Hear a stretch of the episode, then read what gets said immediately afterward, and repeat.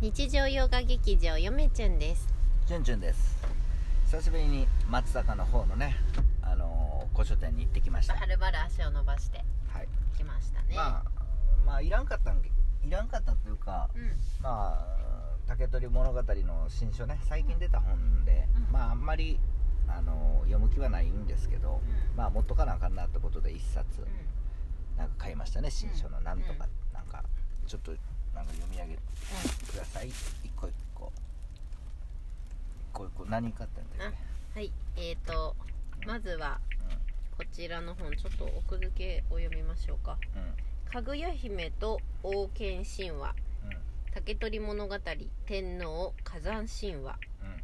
えー2010年8月21日の初版です。まあね火山かぐや姫と火山もねちょこちょこなんかまあるよねなんかそんな言ってんの。えっと著者はうん。穂立道久先生、はい。でこの方はうん。あのー国際キリスト教大学を卒業されて、うんうん。で東京都立大学大学院人文科学研究科を修了されております。なるほど。で専攻は平安鎌倉時代史うらしいです。んなるほど。はい。であと他の著書としては中世の愛と従属とか、うん平安王朝とかうん物語の中世とか、うん。歴史学を見つめ直すうん。などがあります。まあちょっとね参考にしながら。まあこれあんまりあのどうなんやろ。まあ見てみないとわからんけどね。うん。まあどうなんでしょうんか本書の革新っていうところ読むよ。はい、帝のモデルは天武天皇。うん。かぐや姫のモデルは宮廷舞踏会に動員され天皇と何とかさせられる舞姫たちだった。ごめんなさい漢字が読めないしかも、えー同物語には「古事記日本書紀」のアマテラス神の登場により抹殺された火山神？うん。火山の神と書いて火山神。たちの原始神話の世界が隠されていた。うん。竹取物語の新翻訳全文を収録。うーん。まあね。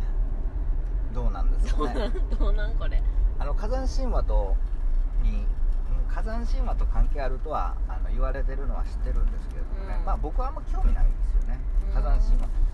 あの何でもかんでも神話とこう結びつけるっていうのは、うん。まあいいんですけど、うん。あのあんまりこうねうん。ちょっと飛躍しちゃうんですよねあ実は。はい。竹取物語とその古事記、えーとかうそのまあなんていうんやろ。その直接的な関係を言ってしまうのは、ん僕らやあのちょっと飛躍してしまうんじゃないかなっていうのがあって、うん。考えが。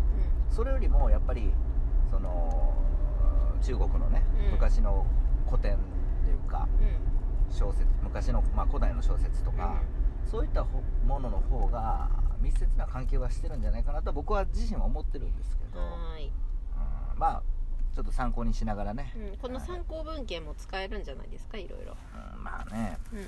どうなんですかね。まあどうなんですかね。でまああの今回ねいろいろちょっとね あの面白はいい本を続いての本です。はい。神保町の怪人。これ木田純一郎さんのね 木田純一郎の本で、これいいよね、うん。なんかね。短編が3つ入ってんのかな、うあの結構ね僕古書のうん。古書を巡るそのストーリーが面白くて。これはい。まあ、帯。小説が好きで、んはい。好きやなちゃんちゃん。うんはい。ちょっと帯読ませてもらってもいいですか？はい。古書に群がる地味猛量 木田純一郎の古文ミステリ最新作。この戦前版の新潮文庫でも谷ジョージの浴槽の花嫁なんかそうでなかなか見つからない。昭和10年の初版だが別に15年の戦時大成版があって収録作品が2編少なくページ数も70ページほど減っている。ということはその辺の古よ古本屋でも知らないことだよ。って書いてあります。これ帯ですよね。これが帯です。めっちゃ魅力的ですよね。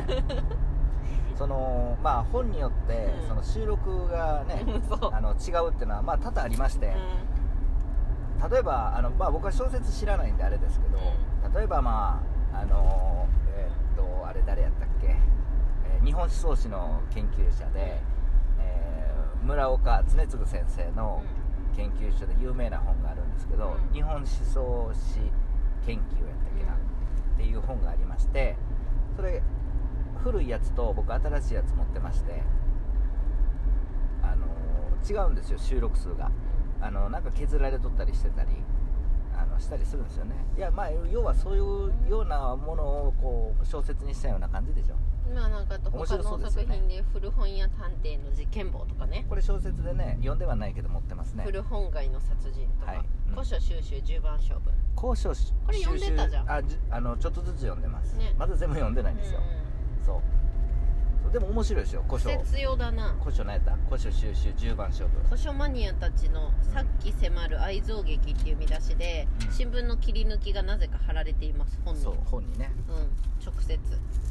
そうなんです。それまあ前の持ち主が貼ったんでしょううん、ね、まあ、そういう本を買いながらこれ面白い。これ単行本でね買ったんですけど、うん。面白そうやうん、なかなかですね。なで次。はい次行きましょはいこれですううわえー、こちら。これなんて読むんですかね？木田、違う違う違う。木田純四季？四季法四季法書。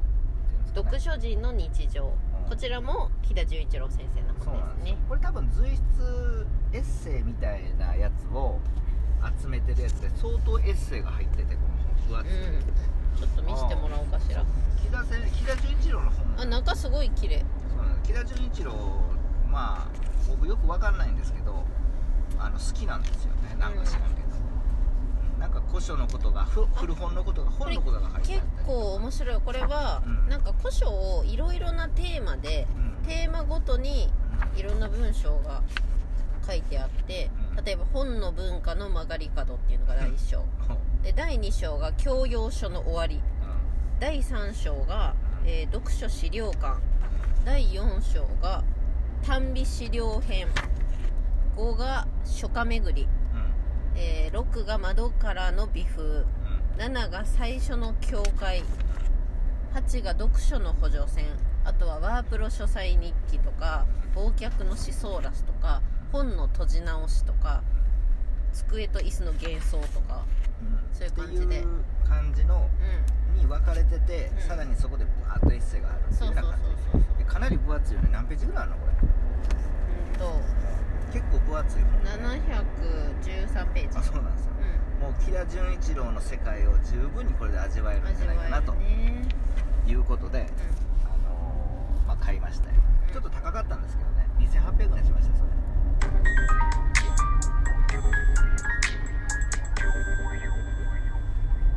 カルビチャンネルビーさんいつもありがとうございます。そうなんですよ、まあ、これ2冊目ですよね。ね。で違うよ次3冊目だよ。ああ違う3冊目か、うん。はいはいはい。で次4冊目。はい「夜の神々」えーうん。松浦光信先生著。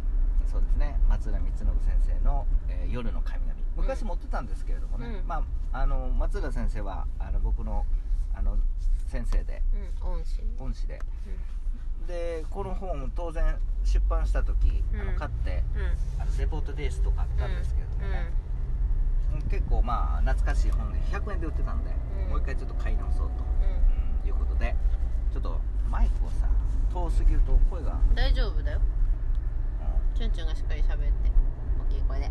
そんでまあその本です。まあ この本は別に懐かしいから買っただけでうまた暇な時にね読もうかなとは思っております。はいこんな感じでなんかあのまあいろいろね本見て見てきたんです見てきたんですけど、まあ、結構資料集的なあーものおが欲しいなと思ったんですけどまあうん。もうなくてもうないんですよ。うん。あの僕が欲しい本は行き過ぎてないんです。うん何が行き過ぎて？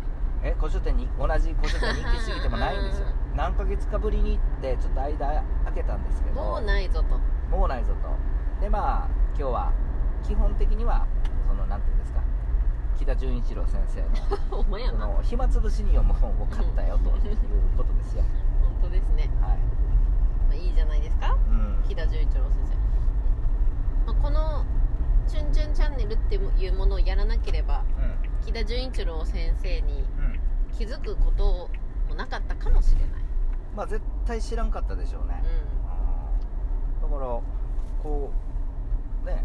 木田純一郎先生の本は。まあでもそのあれなんですよ。暇な時に開いて読んでるんで、一気にあの読んでなくて。まあ研究とかの箸休め的存在。箸休めに読んでる感じですね、うん。まあ、気が向いたらね読んでる感じですわおすすめですよ。やっぱ本好きな人っていうか、まあ、古本好きな人、うん。古書好きな人すごくおすすめでまあ当然もう古書好きな人やったらもう読んでるとは思うんですけど木田先生の。ああそれはあるね。うん結構有名な先生みたいで、うん、うん僕は知らないですけどね。やっぱあるあるみたいなのが面白い。結構あるあるっていうかあわかるみたいな。共感できる本かもしれない。ーそう横田純也やったっあの人の短編も面白いですよね、うん。古書狂いの。あの小説。んなんか近いものを感じるね木田先生と。そうですね、ううん。まあどちらかというとその木田純一郎先生の方が結構はなんつうのその本の知識はよく入っている。ん、うん、ただその本の知識って言ってもあの結構幅が広いというか僕なんてそのごく一部の世界の話しか大体わかんないですけど 木田先生はいろんな古書の情報を知ってるから知見が広いか。読んどってもうん全く自分には関係ないんですよ。でもやっぱり本好きとしてその共感できる部分だとか、はいはいはいはい。あのねなんかこういうことを自分のブジャンルでもあるみたいな感じのうん。あるあるが結構あって、あジャンル違っても共感できるんやジャンル違っても面白い。うん。なんか言ってることは分かるっていう感じそれが本で味わえる。うん。そういった本を今日は買いました。まあ今日も一日もうこれで終わりますね。うん。いやー朝から充実してますね今日はね。そうなんですよね。まあ次回はですね、えー、嫁ちゅんが信長の野望申請を初めてやったっていう回をしようかなとは思っております。